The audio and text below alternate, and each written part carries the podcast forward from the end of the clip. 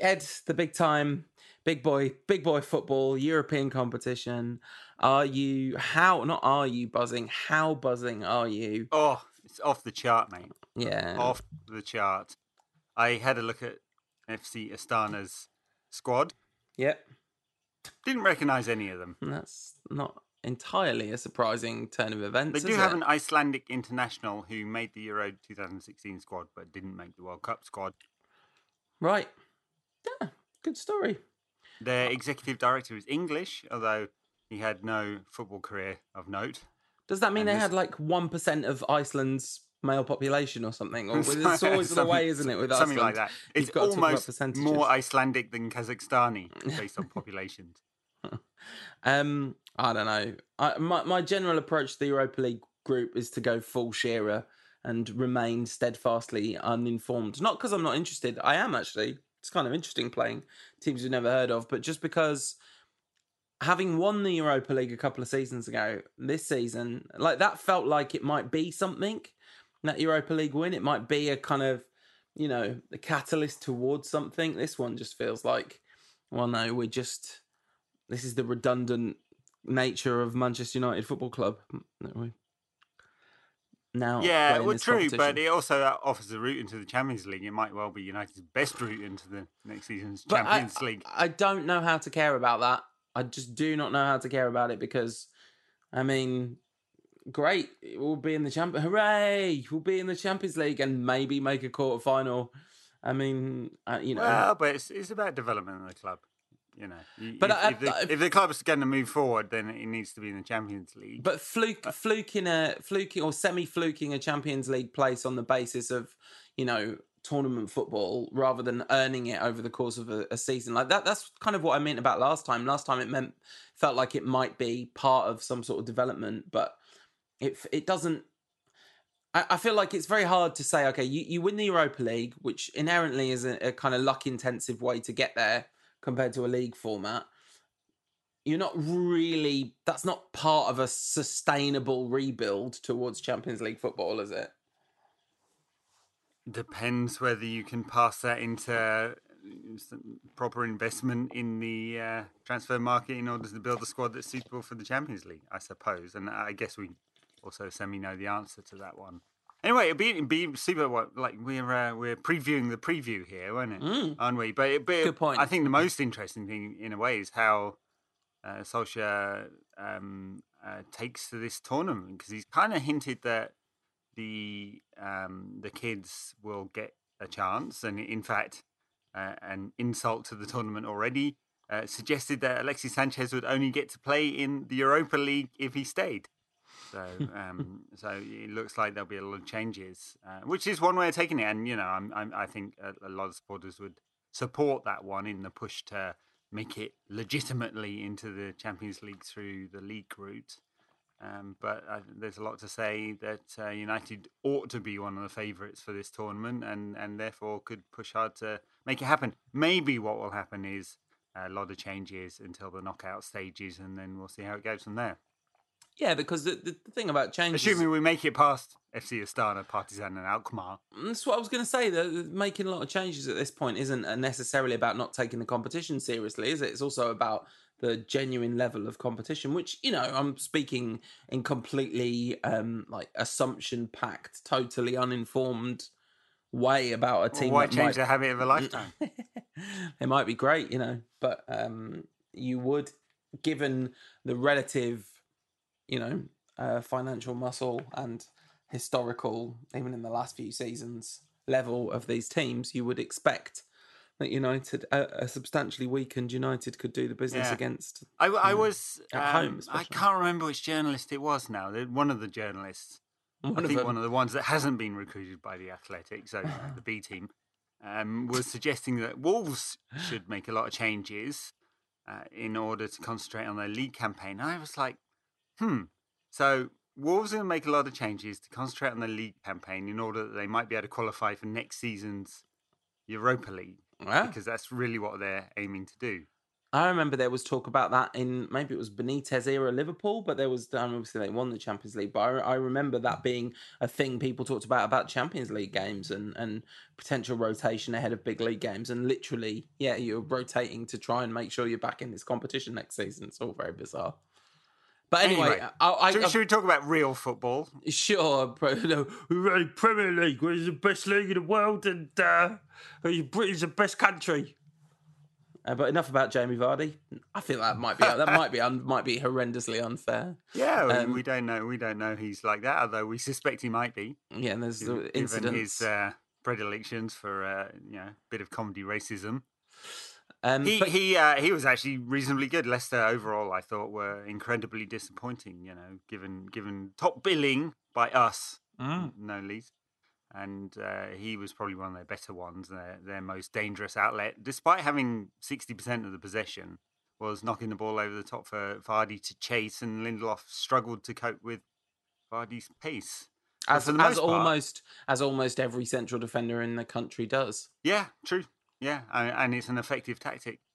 Uh, well, almost effective tactic. I, I mean, it, it's kind of strange game in, in a way because uh, you actually weren't in a great deal of trouble in this game ever. Really, there were moments when it looked like Leicester um, might, uh, yeah, might might cause De Gea some trouble. In fact, he made one good save with his feet.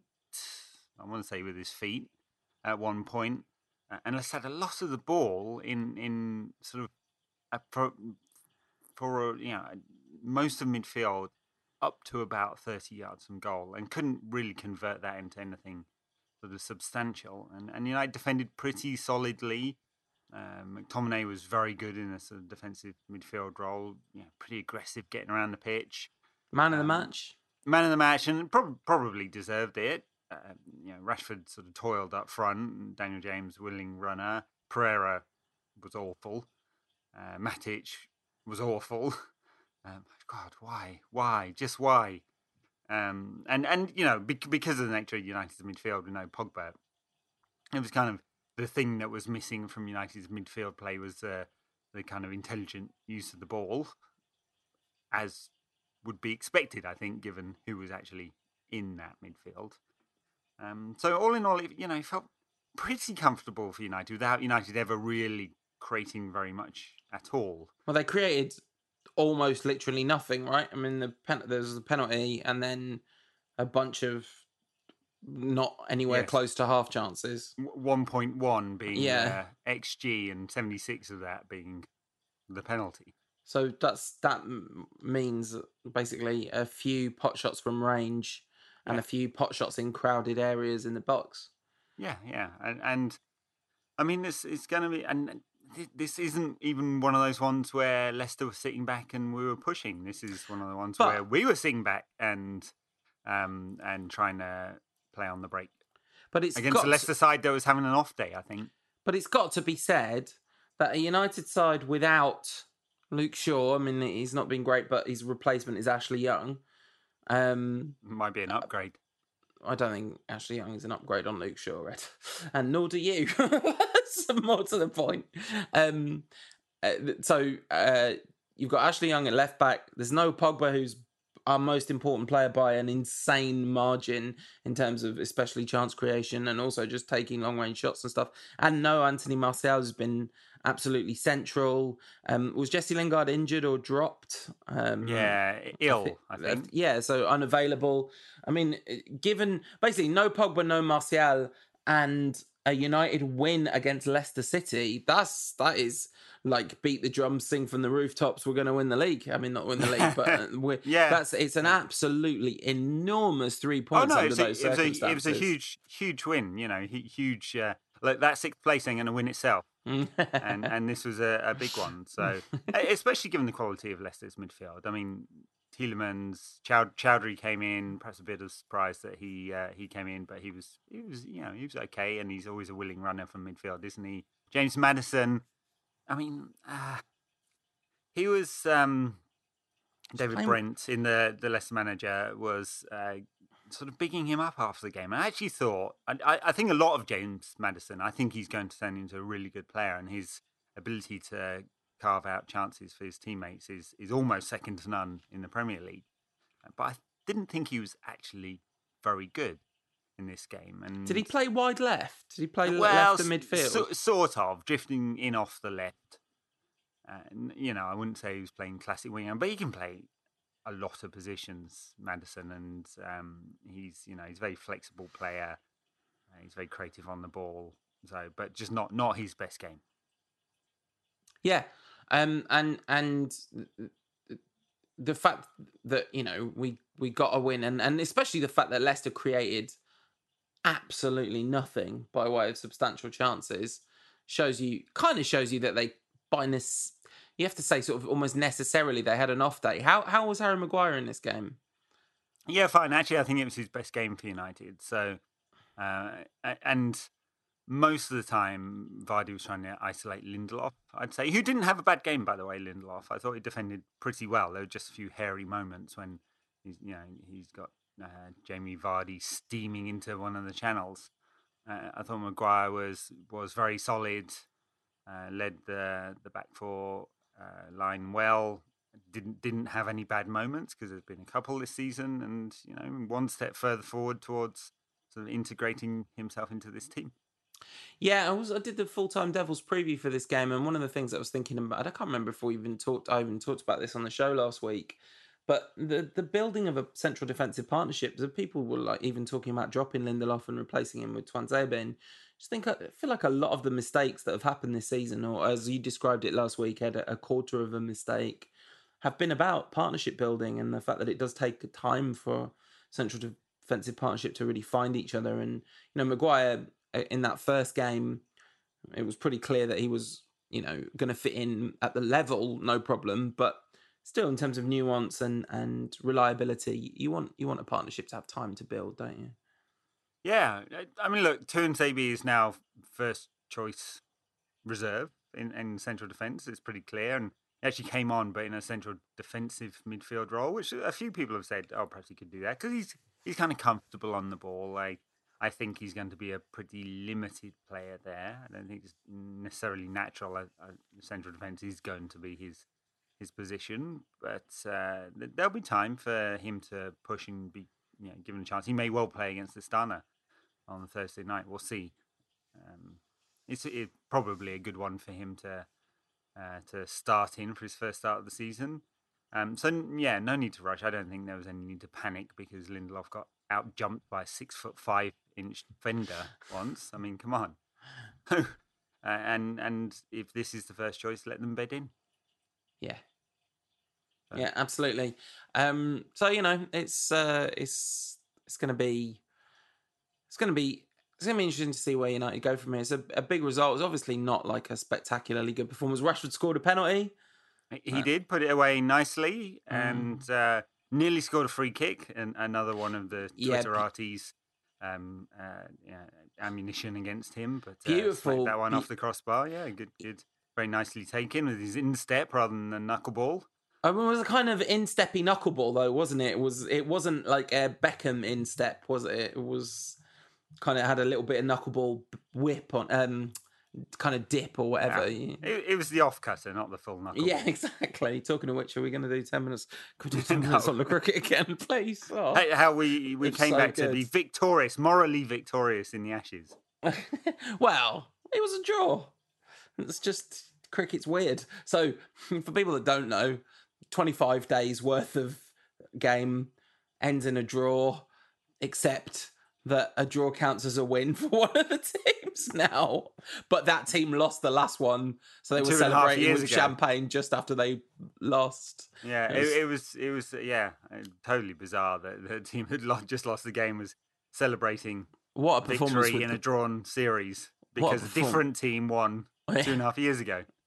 what a performance with the ball though on that last day absolutely beautiful anyway um the uh united's performance with the ball not bad against leicester but i don't know it's a massive result and a massive win and and they didn't concede a lot of chances which is big news but chance creation as you would expect with the players that were missing from that that team absolutely it's a bit of a problem yeah and, and, and, and like, it was this was one of those games where Juan Mata was given a chance at number 10. And, and unfortunately, for many of us who said, oh, Juan Mata should get a chance at number 10 over the years, he's so rarely sort of taken that chance, and this is one of those ones where he, he wasn't able to to dictate any of the pattern of, of the game. Uh, and Pereira drifted inside quite a bit as he kind of you know is wont to do, and just didn't do anything at all. I, I I'm struggling to see it with him. Honestly, I'd like him to do well because there's good moments, and you know he's uh, he's a young player and he's been at the club a very long time, and he's technically gifted, but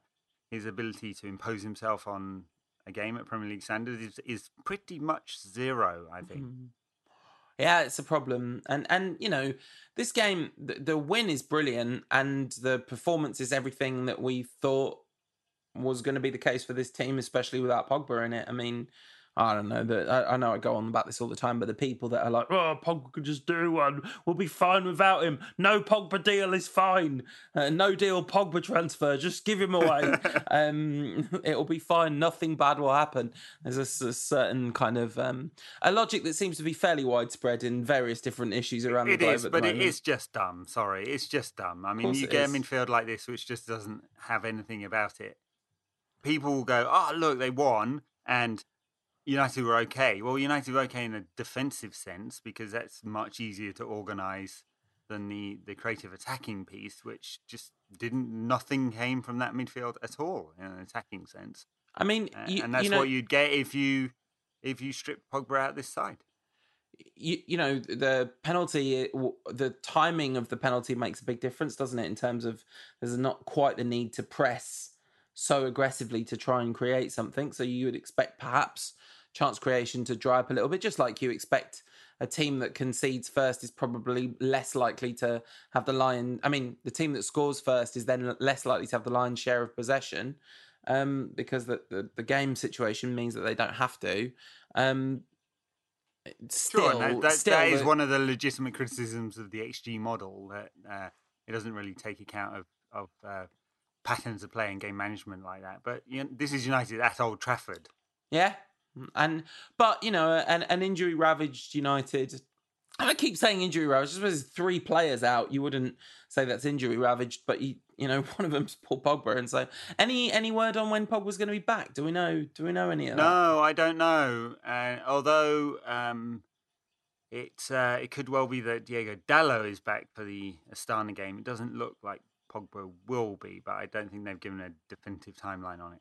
Okay, because I mean, don't care about Astana, but West Ham at the weekend away at West Ham, you would you definitely definitely want Pogba there. Obviously, because we're rubbish without him. Um, another player that we are rubbish without, at least as long as uh, the, he hasn't succumbed to a semi-permanent version of the yips. Which, given he's only made one mistake so far this season, basically doesn't look like he's quite chucking him in liability style as he was at the end of last season, but he's captain, leader, legend, or at least contract signer legend. David De Gea has signed a ting, and he is going to be Manchester United's goalkeeper for a really long time now. We would imagine. Little Instagram video saying, "Ignore the rumors. This is my home. This is my theatre." It's like this is the this is the only place they'll pay me the money I want to do the job because everyone else has got a keeper. no, he loves the club. Loves the club. That boy, Salford. He does. That's, that's why Yeah. uh, he he mulled over this contract for such a short period of time. Yeah, just just exactly like Paul Scholes. He basically just said he said to uh, said to Florentino Perez, "You want me to sign for Madrid? You're gonna have to buy Manchester United or whatever it was that Scholes said to Milan." Yeah, the Inter Milan guy. That's right. I like that quote. But I mean, let's just hope we got the best of David Gea. Focus the yips is gone, confidence. I mean, and certainly having a a more solid back four in front of him should help, right? Yeah. Well, it has um, so far this season, hasn't yeah, it? Two, two clean sheets.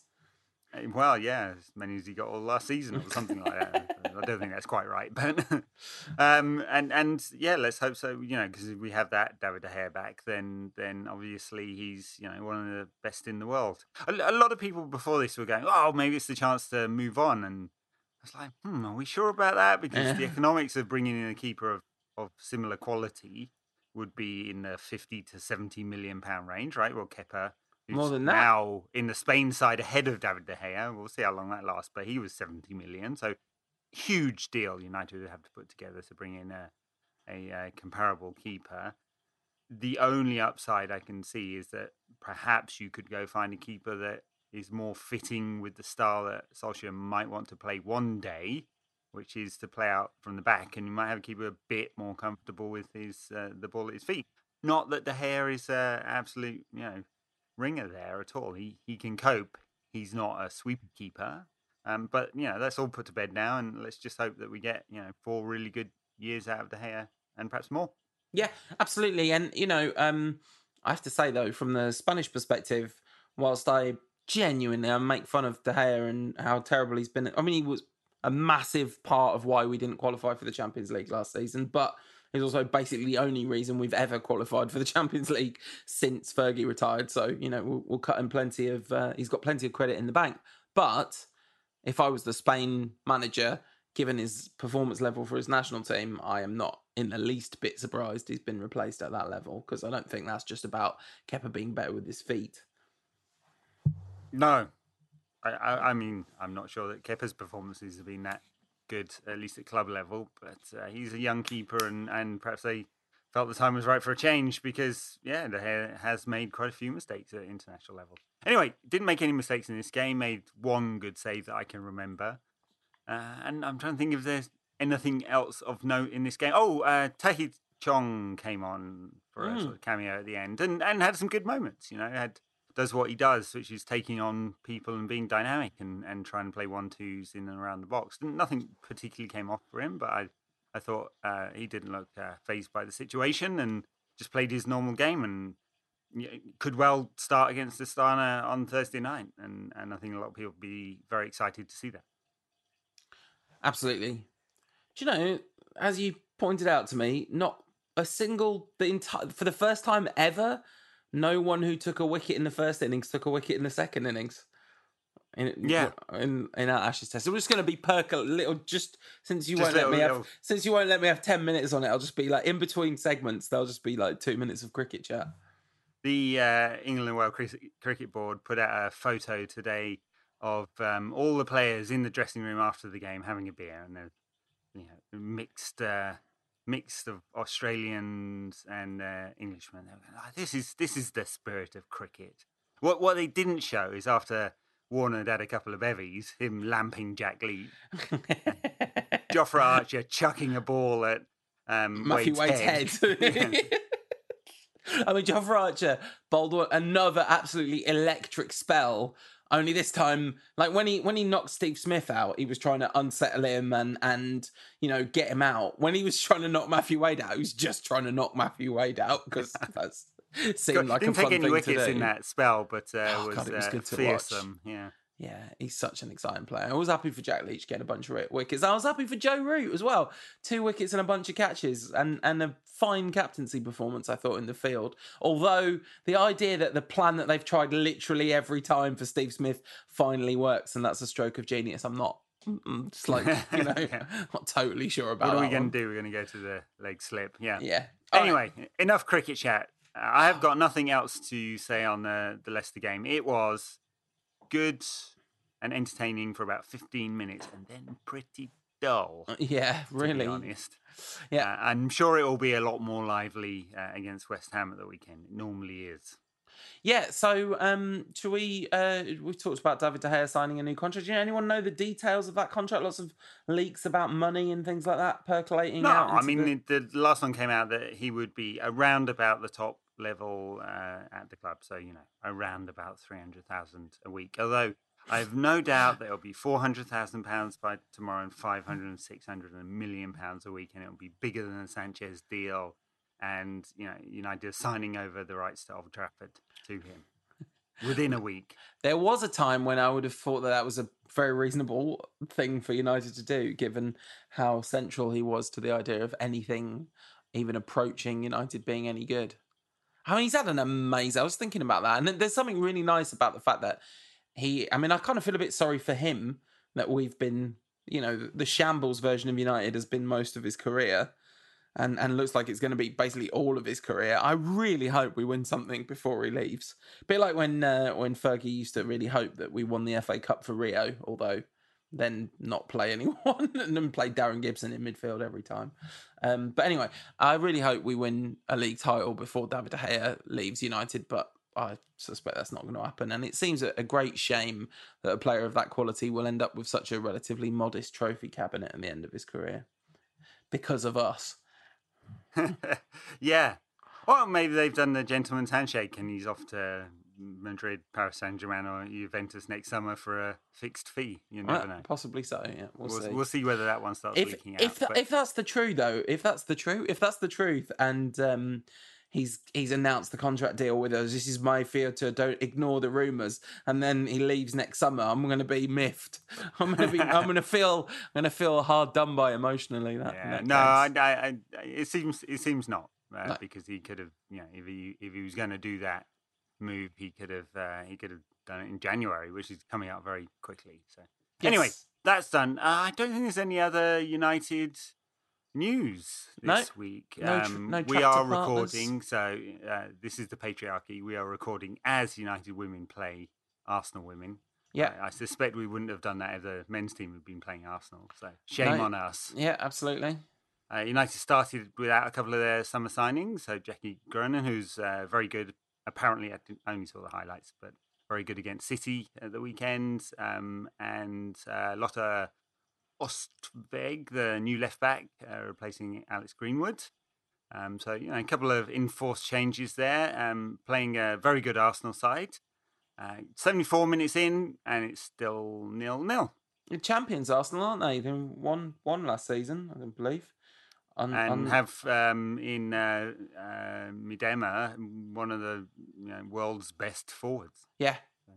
Yeah, absolutely. So, uh, uh, two very it's such a difficult start to the season, isn't it? Man City and Arsenal in the in the women's league does literally does not get tougher than that. Um, so it'll be interesting to see how they do once once that period is is over and they enter the sort of more normal range. A bit like a newly promoted team starting their uh, newly promoted men's team starting their Premier League season by playing City and Liverpool, isn't it? Well, not us. I mean, you know, we're we're not we're not very good Ed, anymore. Manchester United are just not very good. the men's team that is. Yeah, Yeah, that's true. the yeah. women's team seems all right. Uh, Um, yeah, um, t- tough start, but that's uh, that's you know the, the club's heading in the right direction, and uh, the, the good business over the summer brought five players in. Uh, were two enforced basically, um, with Alex Greenwood leaving and uh, Chamberlain keeper um, uh, being pregnant, so I'll miss the whole season. Um, and then three um, three players to strengthen a squad that's just full of youngsters, really, and um, so it's a what twelve team league, I think. Twelve? Mm, No, I don't know. Should know this one, but I think it's a twelve team league, and, and anywhere in the top half, I think, is a is a good result at the end of the season. yeah, excellent result at the end of the season. Surely promoted team, even though the badge says Manchester United, but well, first of all, that doesn't mean anything anyway anymore. But secondly, that's completely you know they are an expansion franchise. Ed, they're an expansion franchise. Or maybe are you are you only an expansion team for one season? Or maybe I don't know. Don't really understand American sport. Um, anyway, uh, should we take some Twitter questions before we talk about West Ham? Let's do it. We we took about four hundred last week, so you know perhaps one or two fewer this this time. Well, last week was a you called the episode AQA, and it took me ages. I thought you have you spelled AMA wrong, and then I realised it might stand for all questions answered. Is that right? Yes. Okay. Did I get that wrong? No, I believe it. I've never. I I think I must have heard it because I worked out what it meant. But AMA is like ask me anything, isn't it? That's the standard 21st century internet Yeah.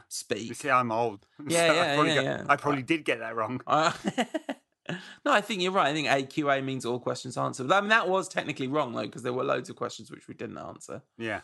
All right. Greg Seward on Twitter says, "It's Fred, the midfielder we've been missing. I didn't uh, talk about him, but he uh, he came on against Leicester. Don't remember him doing anything, but Fre- he is alive. Fred is a midfielder who has been missing. Is that is that the same? I don't know. I think that might be it. Yeah. Yeah. Good point. Yeah. Oh dear. Uh, the mighty ever pigeon says, even if Leicester's short in midfield, wouldn't it be best to take Matic out of the back line? Um, yes. Honestly, Out the back, sorry, not out the back line, out the back like Uh-uh. old Yeller. Yes. Um, I'm not sure I'd advocate actually shooting him. Um, or but him being anywhere near the team is just it's just pointless. I mean, I, I don't know what's happened to him physically. Um, whether he's just played too much football over his career or he's not been looking after himself or what it is, but he looks totally, totally gone. I, I actually think he would struggle in the championship just because of the pace of the game. He wouldn't just wouldn't be able to get in touch with it. He might do all right in a slower paced league where he can have some time on the ball. I mean, they always do say that the championship you have more time on the ball than when you come to the Premier League. It's it's a bit faster on the ball. But one thing, we, what, what whether he might be good in another league, that's that's a theoretical conversation. What is an absolutely factual conversation is that he is no good in the Premier League, and not in any manner whatsoever is that surprising. Like he's been terrible. He's done been terrible for a really long time. Also, he was chipping off. He was chirpy during the international break, wasn't he? Having, Well, having, he, he was, yeah. Like somehow he's been, you know, done a wrong un because he's not in the team. I mean, I think it's because you're absolutely rubbish, Nemanja. To be honest, it seems to be the logical answer to me, but uh, you know, Manu's having none of it. Um, yeah. Joey Mangini, friend of the show, says is Daniel James a real deal or just having a great run that turns into another Januzaj Macheda, etc. I mean, there's- he, he wasn't No, actually that good against Leicester, to be honest. So you know, maybe that's it. Maybe he's he's, uh, he's burnt bright and now he's fading away already. I, I think what you said is much more worthy of an ouch than what Joey said because the, it's a completely it's not I don't think it's an ouch to be like is he another Januzaj or Macheda Januzaj had a really good full season basically before Moyes ruined him. Yeah, Uh, well- maybe no, maybe it wasn't. Van Gaal that ruined him. yeah yeah exactly and Moyes Moyes loved him took him to Sunderland tried to be his father um so I, we just don't know the answer to that question I mean there's you know there is nothing to suggest so far Uh, Daniel James has scored four goals already uh, which is phenomenal and I think he scored for Wales as well um during the international break so he's he's on he's absolutely on fire but there's nothing in the performances that make you think this is entirely replicable necessarily, unless it turns out that he can score regular screamers, um, which would would be great, obviously. But yeah, like you say, wasn't wasn't particularly great against against Leicester, and and apart from the goals, has not been that great at all this season. No, and look, it's this this this should be a season in which he's allowed to learn, uh, you know, play a few games, Yeah, be an impact sub, and there not be pressure on him. But because of how thin our squad is, and the fact that Alexis has left, Mm. which is good, you know, but and the fact that no other forwards are brought in means that he's going to play an awful lot more games than probably would be best for a player, you know, in in, in his sort of development stage. Um, and we'll see whether he sinks or swims with that because some some players really take to it. But it, it might be, you know, there'll be difficult moments, I suspect, for him this season. yeah. But the answer to the question is nobody could possibly know at this point. Darren Greer says, uh, "How much do you think people would be losing their shit if we weren't currently in the top four? Yeah, you see, like I, I think the essential problem here is that uh, we live in a, or we, I say, our, our listeners, especially the listeners who send in questions on Twitter, live in the Twitter bubble, and and uh, it is a hive of scum and villainy, uh, including many of our listeners. No, uh, and you know, it's the bottom half of the internet. Everything that is wrong with the world is represented, you know, in ten times magnification on Twitter, including the the idiots and the yerdas of our uh, of our fan base. You know, so I, I don't think people at Old Trafford are losing their shit. Uh, I, you know, people who've been there and watched United for years and years are, are not. I think we all know where we are as a team right now, which is we are trying to develop. There is at least a plan to move forward. Now, whether the manager's good enough, whether there was enough investment, like lots of questions around that, but there is a plan. And I'm not sure there was last season, but there is now. That's where we are. I mean, the only thing I would disagree with that about that is um, is the sort of implied characterization that United's online fan base are more or are less patient and knowledgeable than the people that go to Old Trafford. Which no, there's just there's just more of them. Yeah, the internet. Yeah. yeah, yeah. I'd say the percentages probably break down very similarly, to be honest. Um, but yeah, uh, no, I, I, I think, um, I think it's going to be a long, difficult season, and I think people are ready to melt down based on the last few years and people have drawn, you know, during the Mourinho era, people drew tribal lines a lot. Um, yeah. and and there's a lot of people waiting to say "I told you so" uh, in in all yeah, directions. Well, I, I actually, to be honest, I thought I'd get a few more "told you so's" uh, when United won at the weekend because I uh, I did mention that uh, with Pogba being out, this was the midfield that many people had been seeking. Um, but uh, I only got a couple of those and you know it was a bit of an obvious comeback, but yeah, uh, didn't didn't get too many. Anyway, maybe, maybe they watched the game and they were like, "Oh, do you know what? Fair enough, he's got a point." yeah. Jamie Rubinsky says, "Have you noticed that Ollie looks about forty years older than he did in January?" See, the thing is, I, I was thinking about this um, b- before I saw this question with Ollie because he is looking quite old, but I actually think people with a baby face feel like they're aging faster because as the aging process comes in, it destroys the baby face. You know, and uh, he he looks a bit like if you got Ollie aged twelve and you put him through face FaceApp like six or seven times, that's what he looks like. But uh, to answer your question, without any shadow of a doubt, he looks older than he did when he got to United. I, mean, I remember seeing like Tony Blair before and President Obama as well, like the difference before and after. I mean, Trump's going to look younger because he's done so little work in office, but that's a, that's a, different question. Just threw that in there to upset the three people that have somehow stuck this out this long. Stop listening! Stop listening to us. Anyway, my desperate plea for fewer listeners there. Uh, yeah, yeah actually, last, last week we had a, a, few um, interesting commenters on uh, on our Facebook um, page, which um, doesn't get a lot of love from us, to be fair. I, I always um, tend to check in with it, but I didn't this week, and I, am glad. Uh, you see, you see, I did in a rare moment. Um, and probably good you didn't, because there was a long string between two people who started off calling us fucking idiots for uh, suggesting that Souness may uh, have um, some uh, racial racial prejudice in his um, analysis of Paul Pogba and other black players, uh, and carried on for quite some time before we'd caught it. have you deleted them all? Have you just so said people will not be coming back to our page again? Okay, good. See ya. You'll you'll be sorely missed.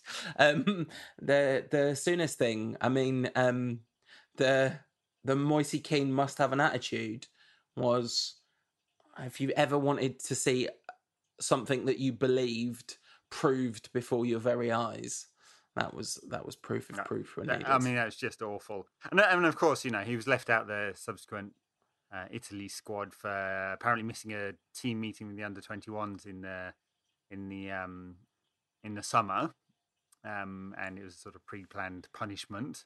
Uh, which gave fodder for all the people supporting Souness. Go see, see, Souness was right. He knew No, that was that was awful from Souness. Just awful. Every every single, you know, pre-baked prejudice about black players dating back to the 1970s. Just shocking. Yeah. I don't want to talk about it anymore. I'm sick no. of it. Dan O says, with Big Day finally signing his contract, will Mr. Gea be entering next year's Eurovision Song Contest? I don't know. Uh, was she was she was she was she a competitor for Spain before? Can't don't remember. you remember? Don't you not remember? Yeah. You're not. Well, I don't like, really watch it. It's no, not it's not about. It's not about watching it. It's about being online enough to remember David De Gea's reaction, which was yeah. absolutely hilarious, where he was complaining about it being a con- it's just a conspiracy. Yeah, that's right. That's right. Yeah. yeah. it did ring a bell, and I was like, hmm, did, did that happen? Yes. Yeah. Yes. It was absolutely superb uh, hashtag superb moments in MUFC Twitter. Life is so much better without Twitter. I can't even begin to tell you how much better my life's been since I don't have Twitter anymore. But there were like 20 amazing things that happened in Man United Twitter, and that was definitely one of them. All right. So Daniel uh, Dortega Zero says, "Why do you think none of Juan Mata's teammates have signed up for his Common Goal project? Do you think Phil Jones will do it after his next contract extension?" It's it's uh, remains a bit of a mystery. This it's been interesting the Common Goal thing because on one hand, there's been some lovely moments and some lovely participation, but uh, I, I, I do wonder if Juan might have been a little bit disappointed by the the kind of uptake. I mean, you know, sort of unreasonable to expect people to support one particular charity. I'm sure lots of United players do vast amounts for uh, loads and loads and loads of charities. I'm, I'm sure of that. So you know, just because they're not part of this then um, then who knows who knows why that would be. But it always seemed very weird to me that Ander Herrera didn't sign up since they were best mates. Maybe they weren't. Maybe they weren't. Um, and yes, Phil Jones's new contract will be an eight-year contract to be signed sometime next season. Jones, twenty twenty-three. Here's one for you, Paul. Bob Priestley says, "Why is someone, everyone so upset with everything all of the time?" I know it's a, it's it's frustrating. I'm upset with it. Ironically, I'm, I'm. It's. I do. I am definitely banging my drum for the season of fun. Like this is. This is. There's no being upset about United this season is such a waste of your energy because it is exact. I mean, of course, we can, if you want to funnel that en- energy into genuine organized protests against the ownership, which attack them uh, in the sponsors' pockets. And I'm not talking about getting hashtags trending on Twitter, I'm talking about boycotting everyone that's associated with United in a sponsorship capacity, you know, cutting ties with MU, MUTV, Sky, the works. If you want to do that, that's how you want to focus your energy, fair enough. But if it's complaining about the fact that the squad's thin, then um, you know, I don't know what you're doing with your time. Basically, we're we're, we're not very good. We're not going to be very good uh, for a bit. That's that's the way it is. Sucks to be us. Basically, uh, is what I think you're saying. Uh, no, anyway. but but we can, but like we can have fun just if we just embrace it and enjoy the bits that are fun. Last question then from Benji C. Wood. Does one of Chong, Gomez, Greenwood need to go out alone or even do a Sancho, or can we find enough game time for all three? Well, I suspect all three will have, you know, at least some part to play on Thursday night. Uh, I think uh, Greenwood's obviously closest to the first team. Uh, Ollie has said so. Uh, Chong played at the weekend a little bit, and Gomez nowhere to be seen, although we've talked quite a bit about him on this season's pods. Um, he's doing very well at under 23 level. Look, looks like he's outgrown that, to be honest. And so a loan move might not be bad for him. Although, where is the question? Because you know, if it's physical development they're looking for rather than just playing development, I'm not sure that spending a season in the championship getting battered is exactly what he needs. And I feel like, um, I, f- I feel but like he does need games that aren't under twenty three. This question specifically, sorry for interrupting you there, Ed, but it's just that this question specifically will be much better served in like two podcasts time because we're playing Astana, uh, West Ham, Rochdale in the League Cup, Arsenal, and then AZ away um, and then Newcastle at home. So yeah. at the end of that run, we'll be much better placed to to answer what the future's looking like, uh, the sort of short term future's looking like for yeah. Chong, Greenwood, and Gomez. No, that's right. And uh, look, I think in a sense, I mean, people, I've I've seen some complaints that Ollie's sort of uh, not walking the walk of playing younger players. Because I think that even though he's playing Wan-Bissaka age 21, Daniel James age 21, Marcus Rashford age 21, Scott McTominay 22, uh, that um, somehow he's you know, these they don't count because I think we've we've seen Rashford for a long time and McTominay's now sort of been in the team for a best part of a year, and, and the other two were bought for substantial money. So um, I, I, suspect if they'd all come through the academy this year, we'd we'd have a different approach, even though they're all very young still. Yeah, absolutely. I think that of all the of all the justified criticisms you can level at Solskjaer, that one is off the charts crazy. Yeah. But but it's a different reaction than if you um if say look at what's happening with Chelsea fans uh, and Frank Lampard and and uh, Mount and Abraham and uh, Tomori and and so on who've been integrated into the Chelsea side and, and doing all right. Yeah, well, you know, uh, so, Tammy Abraham's on fire. Yeah, yeah. Um, uh, I think I said on the podcast earlier this season he looks like he's a bit shit. I've seen him for all of about thirty minutes, but um, so uh, he looked pretty yeah, good he, against he, United. Yeah, um, eat some of those words because he got a hat trick at the weekend. Um, but you know, the Chelsea fans have suddenly embraced that as what, what, somehow being the identity of the club, which is interesting because for the last you know 15 years of Abramovich's reign, only John Terry had come through the youth ranks and made it into the first team for any real length of time. Yeah, and and it's early in the season, and uh, Andreas Pereira's played a lot in this in the team this season as well. He's not quite so young, but another academy product. Obviously, Jesse Lingard is in middle age now, but he's an academy product. Paul Pogba's an academy product, sort of.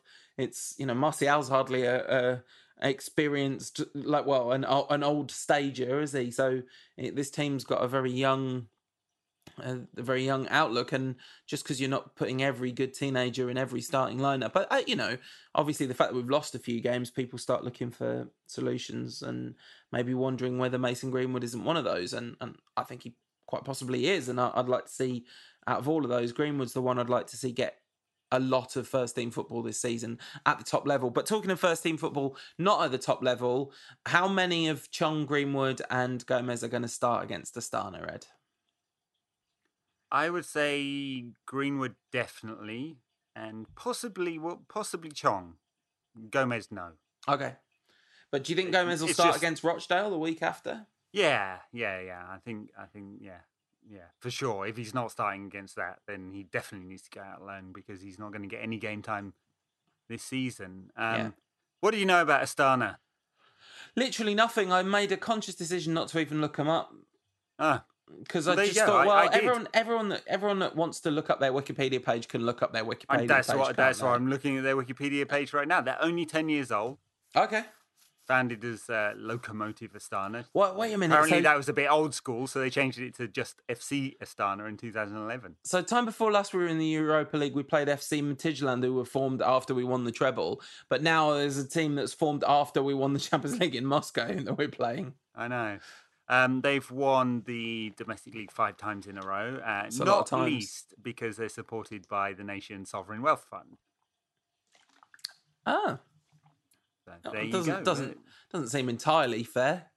I think in Kazakhstan, that's uh, that's not the right term uh, when it comes to the president. But uh, we have, um, we have at least one Kazakhstani listener. That that much I can guarantee. Yeah, that's true.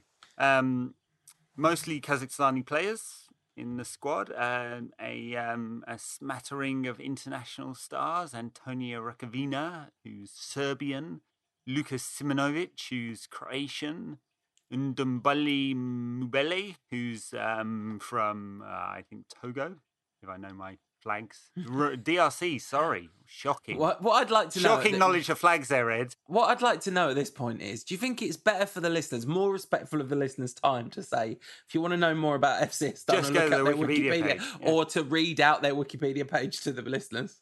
Look, look, let's see your lip. Yeah, I'm making the effort to read out the Wikipedia page. What have you done? Nothing. It's true. Pure, I was going to say pure analysis, but you know, Shearer actually does does research and yeah. has tried to make himself a better pundit, unlike mo- you. Most improved. No, this is a conscious decision. This is not a disrespect intended to Astana or Kazakhstan in any way. This is all disrespect to the Europa League. This competition does not deserve our attention and time. This is football detention. We've all been... right. Here's a quiz for you, Paul. Right. Okay. Um, Astana have a player from Curacao, and yeah. uh, it, it Here's a quiz on your geography. Where is Curacao?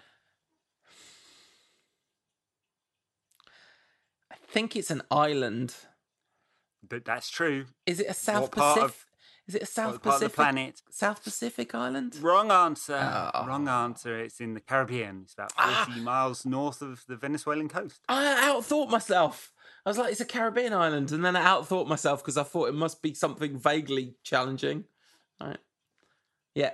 Got... Has it got a green in the flag? Is there green no. in the flag? Oh, okay. No, right. it's it's sort of navy with two stars and uh, and a horizontal yellow stripe. Pretty pretty solid flag actually. I'd say a good seven out of ten for that flag. Have you heard the Roman Mars ninety nine percent invisible on vexillology? I have not. Yeah, you should watch his TED talk about it. It's absolutely brilliant. I'll send a link to link. If you haven't do, watched do. Roman Mars's link um, TED talk on flags, you definitely should. Flag design is super interesting. Turns out. Unlike well, the Europa League, which is a bad competition for bad people and bad football teams.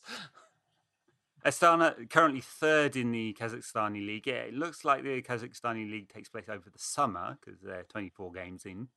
Right. Four wins out of the last five. So we're playing an informed team, lads.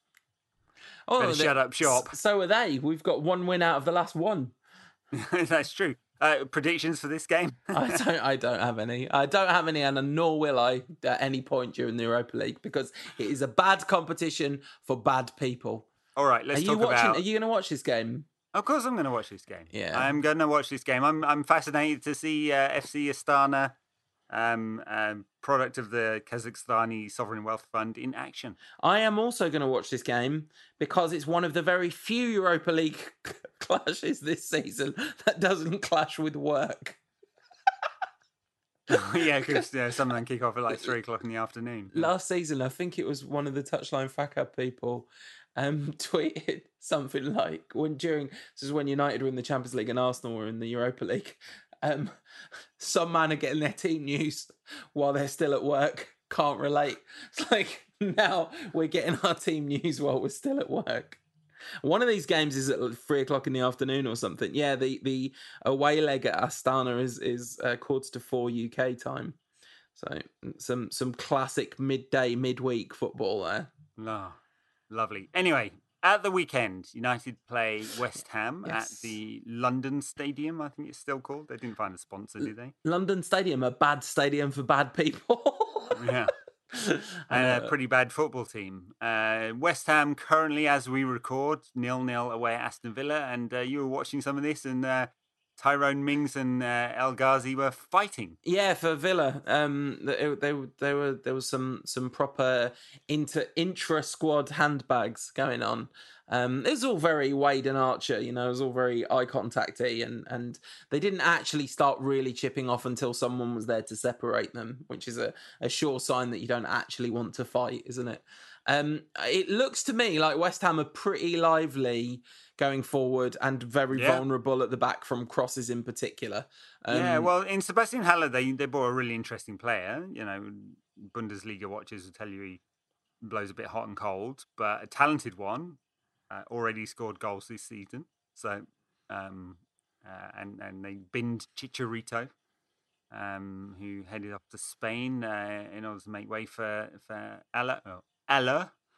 Um, and and so you know they've got they've got they've definitely got some talent. Their results a bit mixed this season. Lost, of course, to City on the opening day. Got real spanking there, and but um, a couple of wins in the last two against uh, Watford, who uh, pushed Arsenal all the way at the weekend, and Norwich, who beat City at the weekend in uh, the weekend's most hilarious result.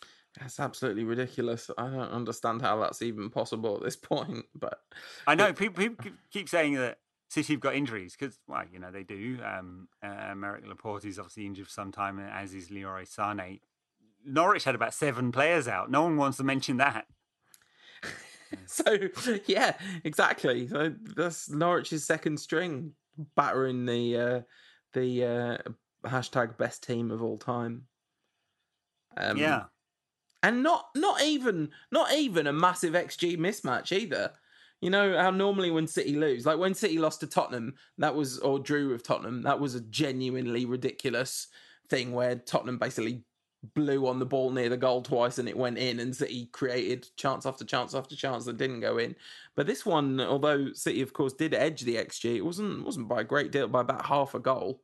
So that one can go either way for sure. Um, I, yeah, Norwich had three shots on target and scored all three of them. So that was, yeah. that was um, part of the result there. but yeah, um, and and yeah, City. Um, a kind of interesting one because I, I, suspect behind closed doors, uh, and I know we're diverting away from the West Ham game, but I suspect behind closed doors, Guardiola was absolutely livid because there were, you know, too many defensive mistakes there.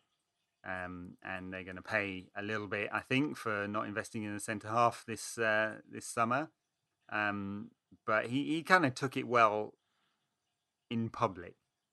Um, but I suspect he'll be pretty angry with that team.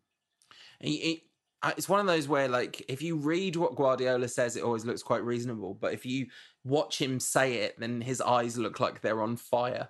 Yeah, yeah. I just did uh, work. I just did some training on um, uh, kind of you know non-verbal communication, and uh, it was horrible actually. So uh, basically, you're put in this situation where you're uh, stood against a white wall with like four cameras on you, and someone interviews you extremely aggressively, and then they play it back to you, uh, it's 4K video, super slowed down, and freeze on all your stupid faces.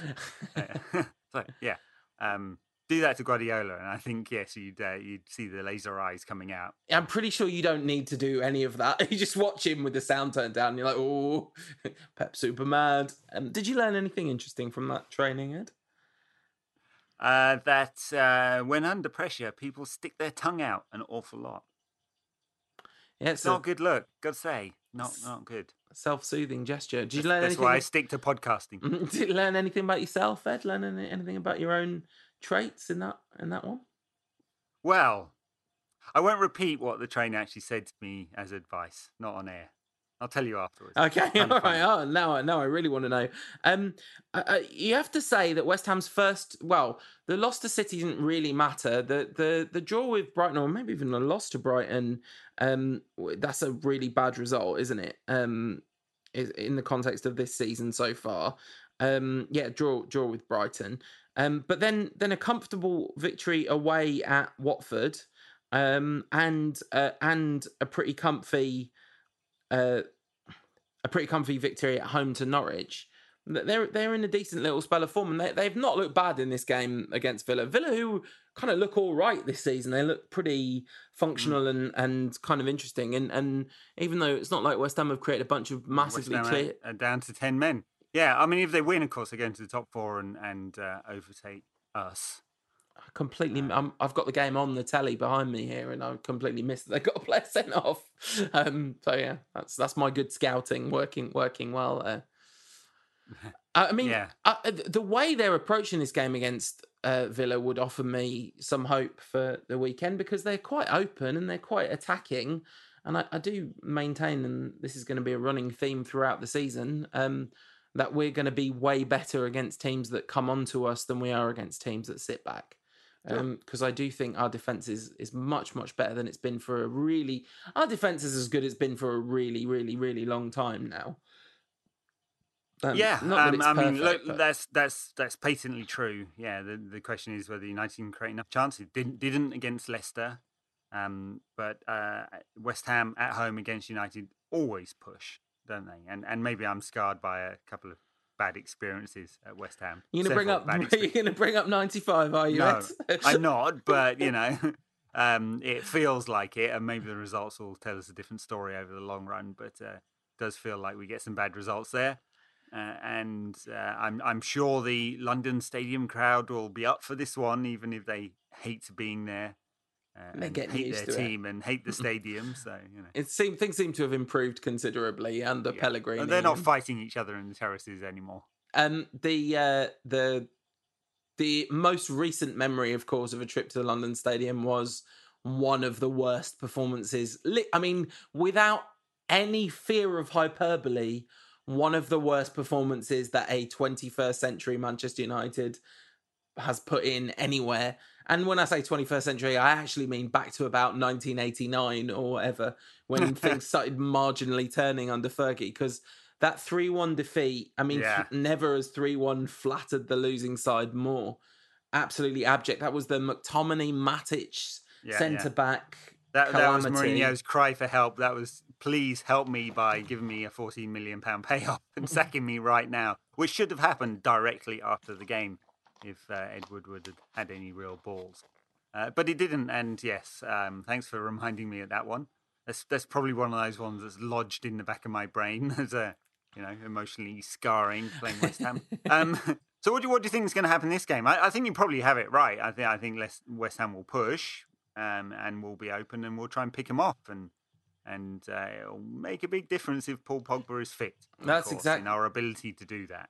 Yeah, that's exactly what I was going to say. To me, the answer to the question, what do I think is going to happen, is totally dependent on whether Pog, whether Pogba's there. I mean, uh, in terms of our counter-attacking unit, obviously Rashford and Martial are vital to that, but and Daniel James could be really important in that too. But uh, you need Pogba feeding them, surely. Um, that's just that. That's just going to be crucial. So, so if Pogba yeah. is out for for any length of time, I'll, I'll actually be quite um quite fearful about this fixture. Of course, I was fearful about well, Leicester. It's a minor ankle strain, so I mean, it shouldn't it shouldn't be a long time. but we'll see. Yeah. So if Pogba plays, I would actually be fairly confident of United's chances. Um, given, I mean, this is based on watching 50 minutes of West Ham tonight, you know, mostly, um, and not really paying attention to it at that. But um, but it definitely it seems like a game that would be potentially tailor made for Pogba, um, which would be lovely. Cause it'd be it'd be nice to see nice to see a, a you know a performance where we create a, a good number of chances and actually win a game because um because we haven't really done that that much this season. All right, predictions. Uh, I I think no Pogba. I predict uh,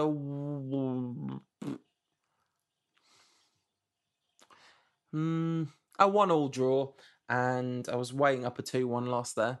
Uh, and with Pogba, I'll go with a two 0 win. Ooh, I'm just going to say one-all because it, it feels like a one-all uh, to me, and and four 0 against Astana based on absolutely nothing at all.